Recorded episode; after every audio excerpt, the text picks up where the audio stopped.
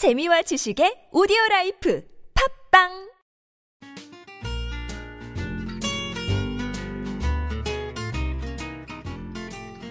아트톡톡에서만 들을 수 있는 신선한 연애 뉴스 연애에 관한 남녀 심리 총집합 아트톡톡 연애학 개론 시간입니다.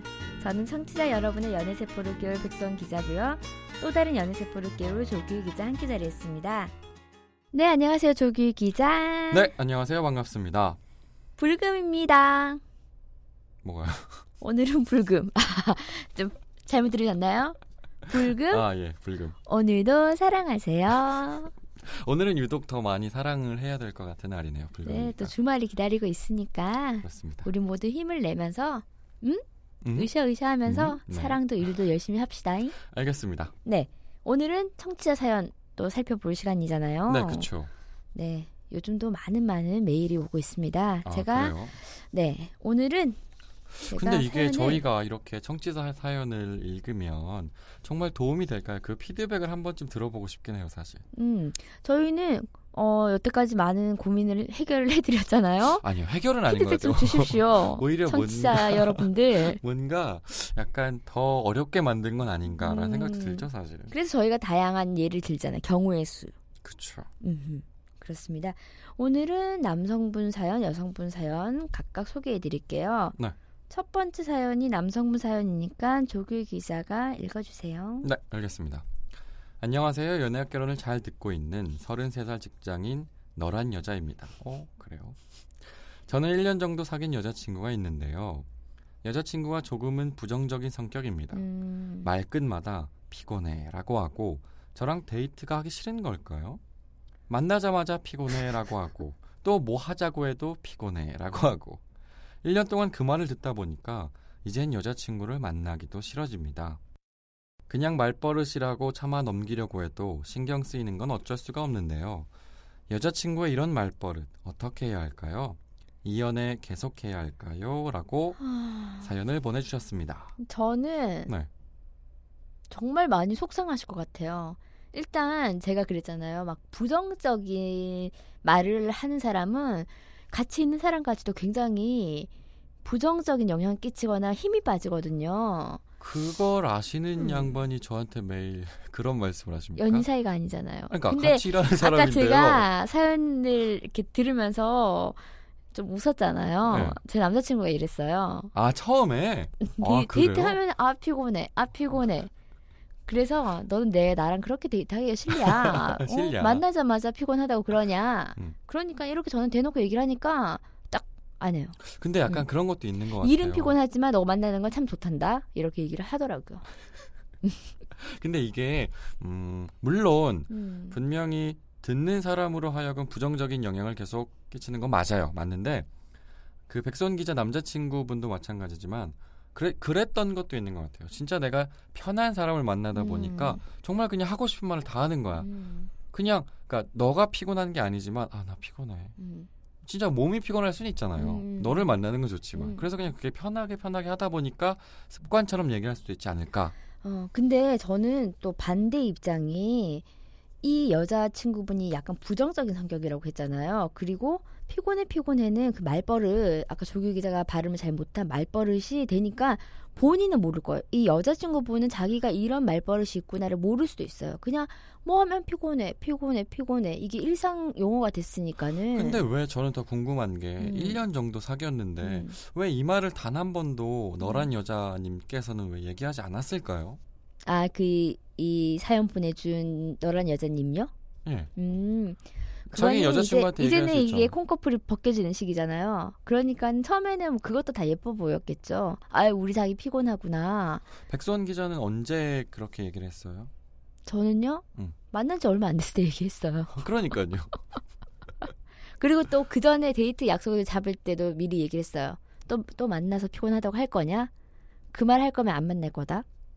근데 만나서도 했다면서요. 아니, 그러니까 그 버릇이 없어졌지. 음. 근데 이분은 음. 음, 더 콩깍 근데 백선 기자도 콩깍지가 그때는 씌었을 거 아니에요. 저는 맨날 맨날 쉬었다가 벗겨졌다가 쉬었다가 벗겨졌다고 합니다. 다이나믹해요, 우리는. 아 그걸 이렇게 자체적으로 이렇게 씌웠다가 벗겨, 네. 벗었다가. 아, 그리고 좀 그래요? 갑자기 이렇게 얘기를 잘하다가 우리 권태기인가?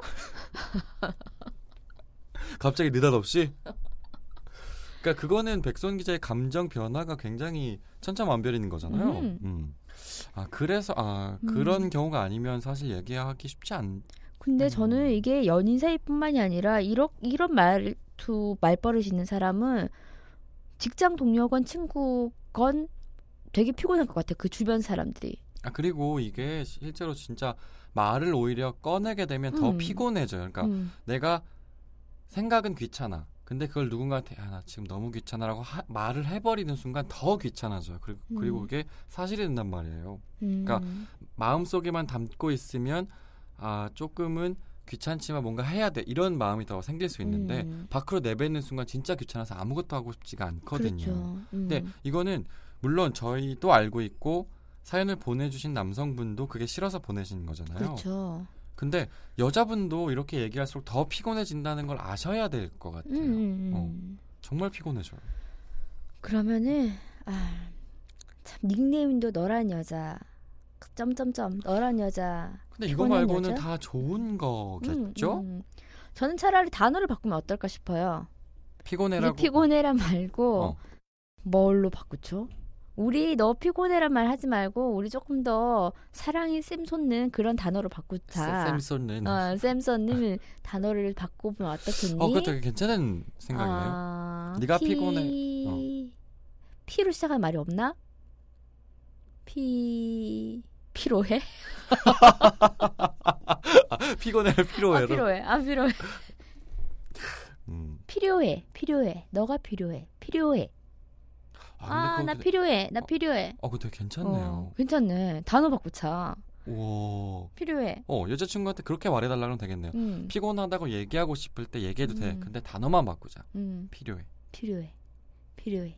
음, 어, 그러면은 괜찮은데요? 우리 백성원 기자 오늘 또 한 건 하셨나요? 우리 남친은 사탕이라고 하거든요. 사랑이를 사탕해, 사탕해.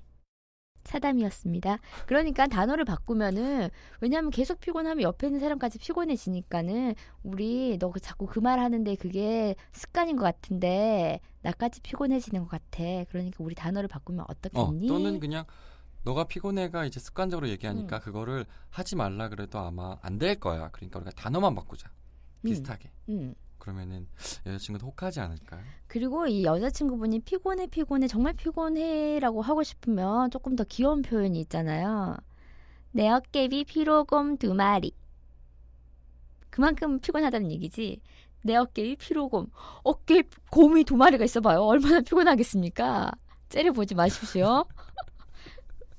내 어깨비 피로곰 두 마리. 일단 이 여자친구분께서 이거 아, 코 먹지 마십시오.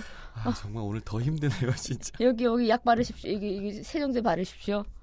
이게 아까 사담인데 음. 백선 기자가 요즘에 굉장히 메르스에 대한 공포가 맨날 갑자기 회사 오면은 야 나 지하철을 탔는데 내 옆에 남성분이 기침을 해. 그거 메르스 아니야? 아 그럴 수도 있고 아닐 수도 있겠죠. 야 내가 어저께 집에 지하철을 타고 가는데 옆에 할아버지가 계속 콧물을 흘리셔. 야 그거 메르스 아니야? 그러면서 사실 그렇게 하는 건 상관이 없거든요. 갑자기 녹음실을 들어오면 녹음실에 세정제가 있어요. 온몸에 바를 기세로 손에만 발라서 뭔가 이렇게 소독을 하는 게 아니라 온몸에 바를 기세예요 요즘에. 다리에도 살짝 발랐습니다. 자, 그래서 저는 이 너란 여자님은 음, 단어를 바꾸십시오. 음, 다른 건 다 괜찮으니까는 단어를 바꿔서 어, 서로 바꿔서. 서로의 음. 암호 같은 단어 있잖아요. 그렇죠. 오히려 그게 제일 음. 가장 편안한 방법인 것 같아요. 그렇습니다. 그리고 남성분이 만약에 저희가 그 백선 기자가 얘기한 필요해라고 바꿨을 때그 음. 말을 들으면 오히려 더 사랑스러워 보일지도 몰라요. 그러니까 필요해도 필요해 필요해가 아니라 필요해 필요해 이렇게 하면 또 귀여워 보이잖아요. 필요해 나 필요해 밥 먹으러 가자 필요해 아 진짜 저 얼굴에 세정제를 잔뜩 부어버리고 싶네요. 그렇게 우리 어느 정도 고민을 해결한 것 같죠. 어, 단어만 좀- 바꾸면은 네. 뭐 굉장히 저희가 그냥 음. 알고 있는 대로 아 이러면 안 되죠. 이거는 정말 음. 힘듭니다 이게 아니라 그냥 음. 단어 하나만 바꾸셔도 음, 음, 그렇습니다. 해결될 것 같아요. 자, 다음 사연은 여성분 사연이니까 저희 깨꼬리 같은 목소리를 들려드릴게요. 듣고 하십시오. 아 예 알겠습니다. 안녕하세요. 연애학기론을 잘 듣고 있는 28살 직장인 네님은 어디에입니다. 저는 얼마 전에 친한 지인분의 소개로 소개팅을 했는데요.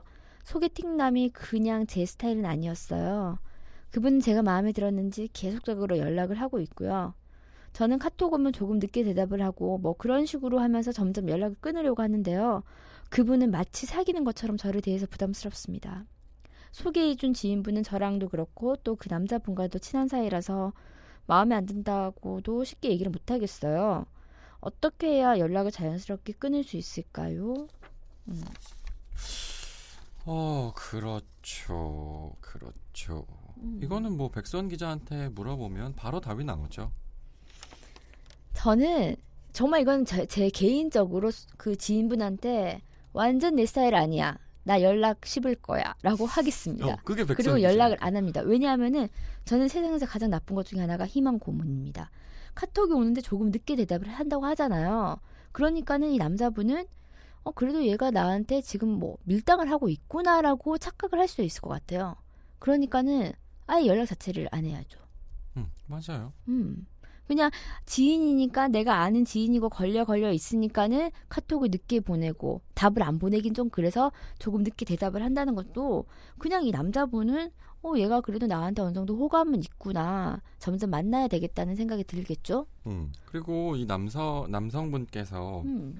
마치 사귀는 것처럼 부담스럽게 대한다고 하잖아요. 이런 음. 거, 이런 가뜩이나 소개팅에서 마음에 안 들었는데, 그리고 카톡도 늦게 보내는데 이렇게 부담스럽게 대하면 당연히 안 되죠. 음. 너안 돼.